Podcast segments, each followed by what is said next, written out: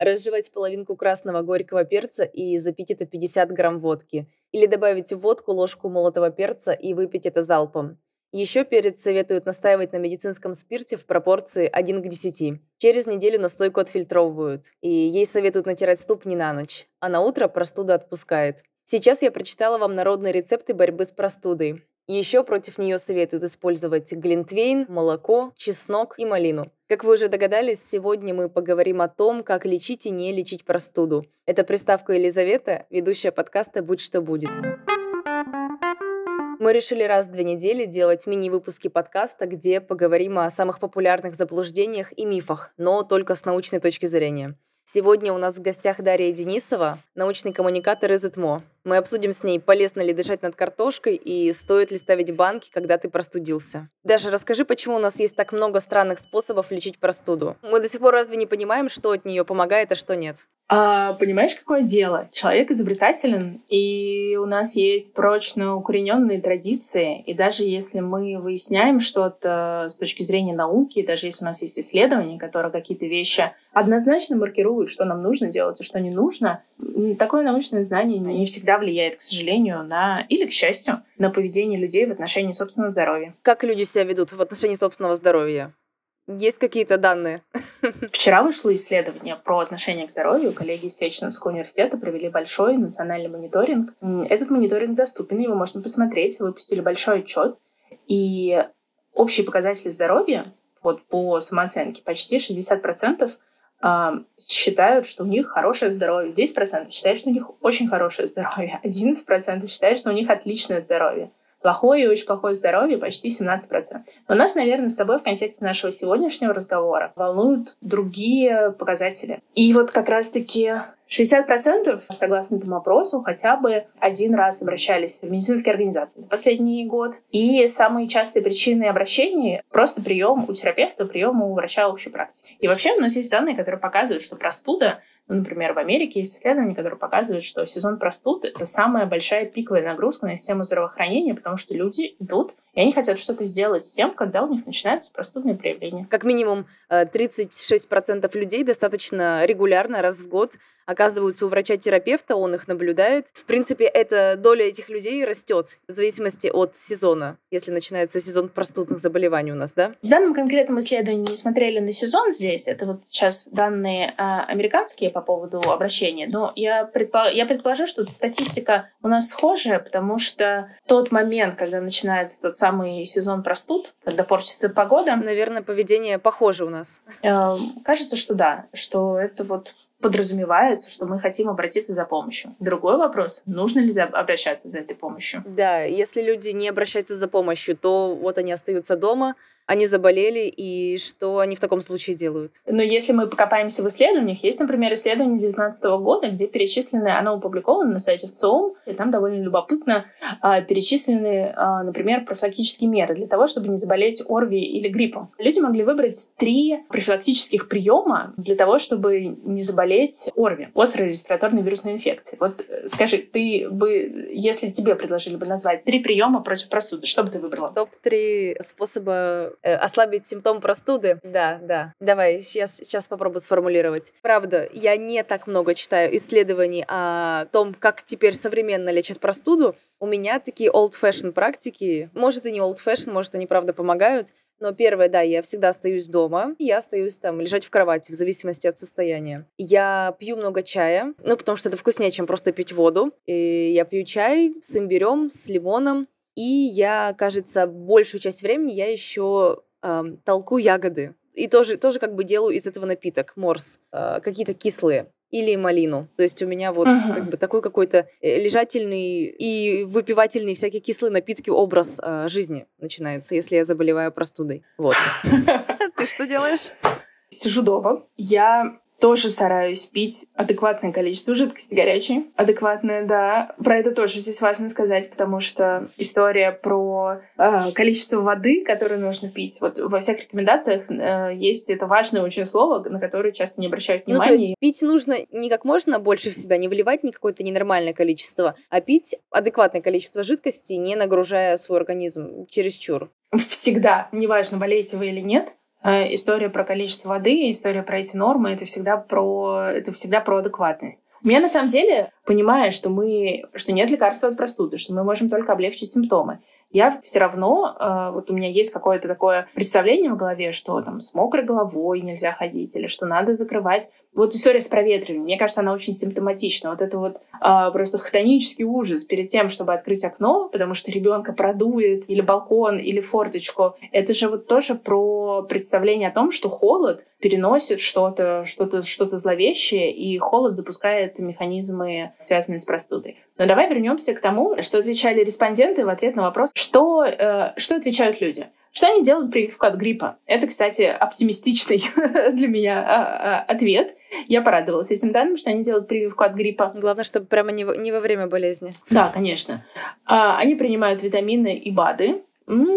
Угу. Что бы это было? Что, что, что это такое? Я думаю, что это не, серф э, продаж э, всевозможных э, добавок, которые призваны защитить иммунитет. Я сейчас показываю кавычки, наши слушатели этого не видят, но да. Ем лук-чеснок. А, и здесь, конечно, понятно, что эти самые фитонциды, обеззараживающие свойства вот таких э, продуктов, они... Здесь можно прям целое исследование проводить. Не хожу в места в скопления народа. Кажется, это то, что мы с тобой делаем. Принимаем противовирусные препараты э, профилактически. Использую народные средства. Тоже есть. Ну, уже гораздо меньше процентов отвечают. Э, хотя по разным исследованиям все-таки обращение к альтернативной медицине они структура, на самом деле, она очень похожа в разных странах мира, тоже об этом поговорим. Пью больше жидкости, и тут как раз чай, морсы, вода, травы. Закаляюсь, а, одеваюсь по погоде, не переохлаждаюсь. Вот здесь как раз история про холод, да, про таинственный холод, который в простуду запускает. Алкогольная профилактика, чтобы это не значило. Ну, мне, мне кажется, то, что я проговорила прямо в начале. Э, выпить зал, залпом 50 грамм водки, закусить перцем. Надо, кстати, посмотреть исследование по поводу 50 грамм водки, потому что это какая-то история, там, коньяк с мороза, маленькая доза, которую чуть ли не детям могут давать. Даш, вот ты сейчас смотришь на этот список и попробуй его как-то скрестить с исследованиями ученых о том, как лечить простуду, какие у нас уже есть э, более-менее гарантированные стратегии, как бороться с этим заболеванием, то на чем можно остановиться, на каких э, практиках? Смотри, когда мы говорим про простуду, мы все-таки говорим не про попытку победить болезнь, а попытку облегчить симптомы. И с этим нужно смириться, что в этом сражении мы проиграем. Это нормально, это неплохо. Важно всегда помнить о том, что если есть какие-то симптомы, которые выходят за традиционное да, представление о простуде, тогда, конечно, нужно обращать на это внимание. Э, мне кажется, важно влиять на принятие решений и, в принципе, развивать себя, даже если есть какая-то практика, которую вы там 20, 30, 40 лет применяли, или 60, 70, у меня, например, бабушка, а, когда у нее начинается насморк, я, к сожалению, не могу при всем арсенале аргументов, которые у меня есть, не могу остановить ее от приема. Если насморк продолжается достаточно долго, она начинает пить антибиотики. И ну, для меня это просто поражение, которое я фиксирую. Я ничего с этим делать не могу. Она, во-первых, зачем-то начинает их принимать, потом не допивает целый курс, то есть она это воспринимает я, как, как, как какое-то такое полуритуальное действие. И мне, конечно, очень горестно от этого, потому что, а, по большому счету, те рекомендации, которые есть, они, они довольно известны. Вот а, в первую очередь важно избегать обезвоживания, и нужно действительно пить теплую жидкость, опять-таки, в адекватном количестве. Важно отказаться от алкоголя, важно отказаться от сигарет, что еще? Ну, я бы назвала это гигиенические факторы. Может быть, это не совсем связано с гигиеной, но глобальная температура, влажность в комнате — это важно. И с точки зрения проветривания это тоже свежий воздух. Интуитивно мы понимаем, что сухой воздух может спровоцировать и кашель. И я, как не как научный коммуникатор, а как просто человек, который периодически, как и все, болеет простудой, мне кажется, что важно просто болеть э, в комфорте. И если вы чувствуете, что вы заболели, вы остаетесь дома, создаете для себя благоприятную обстановку для того, чтобы тяжесть ваших ваших симптомов не усугубляло ваше состояние, и ждете. И просто ждете и наблюдаете за собой. Мне кажется, ковид нас научил заботиться не только о себе, ну, по крайней мере, должен был научить заботиться не только о себе, но и о близких. И поэтому вот мы, например, я могу еще представить еще лет 10 назад, если студент приходил там с соплями, с кашлем на пару, что вот это такой хороший студент, который занимается. Ничего подобного. Дело в том, что ты просто не проявляешь э, заботу о других. И это и забота о себе, и забота о тех, кто рядом. И это справедливо не только там, для студентов, но и для сотрудников. Еще важный фактор, который здесь вот с точки зрения лечения, облегчения симптомов, есть очень много традиций, и мне кажется, множество рецептов пришли нам от бабушек, дедушек. У тебя есть какой-то традиционный семейный рецепт, как тебя лечили? Конечно. На самом деле я сейчас стараюсь не, за, не заходить куда-то глубоко, чтобы никого не, шоки... никого не шокировать. Я начну с таких практик, которые... Ну вот, мне, например, бабушка советовала пару недель назад, когда я болела простудой. Она мне говорила пить молоко с содой, молоко с медом. Почему-то вот молоко это какой-то постулат, э, видимо, это выздоровление. А еще, когда совсем все было плохо, она мне сказала, что надо сварить в молоке чеснок, с формулировкой, что вот, мол, она этого никогда не пробовала, и это, скорее всего, большая гадость, но это должно, это должно помочь. Кроме этого, Наверное, компрессы. Вот, кстати, я вот вижу этого меньше, и про это даже говорят меньше. Почему-то вот где-то у меня осталось, что еще вот компрессы, компрессы с медом, обмотаться шарфом на ночь, если болит горло. Ну, мне кажется, ты здесь никого не шокировала. У меня, мне кажется, больше шокирующих историй, потому что, уж я не знаю, чем это связано. Может быть, с энергичностью, энергичностью моей семьи. Время моего детства — это 90-е, и, конечно, то вот объем специфической литературы, который поступил, он не мог не приводить потом к любопытным находкам. Вот ты пила молоко, чем ты сказала, с маслом? Э, с маслом, с содой, с чесноком. Содой? Угу. Содой. Молоко с содой. Да, мне предлагали молоко с керосином. Было такое поветрие про лечение керосином. Кстати, интересно было бы вообще посмотреть, насколько это... Не вредит здоровью. Ну, токсично. насколько, это, насколько это токсично, вот это, кстати, у меня такое домашнее задание будет после нашего эфира, потому что я, честно говоря, я помню вот это ощущение от этой ложечки и вкус керосина, и, ну, как бы это бабушка, да, ты доверяешь, ты не, не тебе, и тебе еще в каком-то смысле интересно. То есть ты даже, может быть, понимаешь, э, будучи там тинейджером или ребенком, что что-то, наверное, здесь что-то странное. На тот момент у меня не было инструмента, как это можно было проверить или опровергнуть. То есть интуитивно понимаешь, что что-то что не то. Но здесь у тебя есть еще желание попробовать, потому что вышел несколько лет назад большой такой систематический обзор по поводу того, почему люди обращаются к альтернативной медицине. Об этом классный Алексей Водовозов э, рассказывает для Тинькофф журнала. Вообще, я рекомендую эту статью, если мы можем ссылку какую-то дать под нашим эфиром, вот я бы дала ее. И там довольно любопытное очень исследование, что чем привлекает альтернативная медицина с точки зрения ответа на какие-то вопросы, связанные со здоровьем, она привлекает, помимо многих причин, в первую очередь, очевидными преимуществами, ощущением безопасности, хотя, казалось бы, даже, даже с точки зрения описания это может звучать менее безопасно, чем что бы то ни было,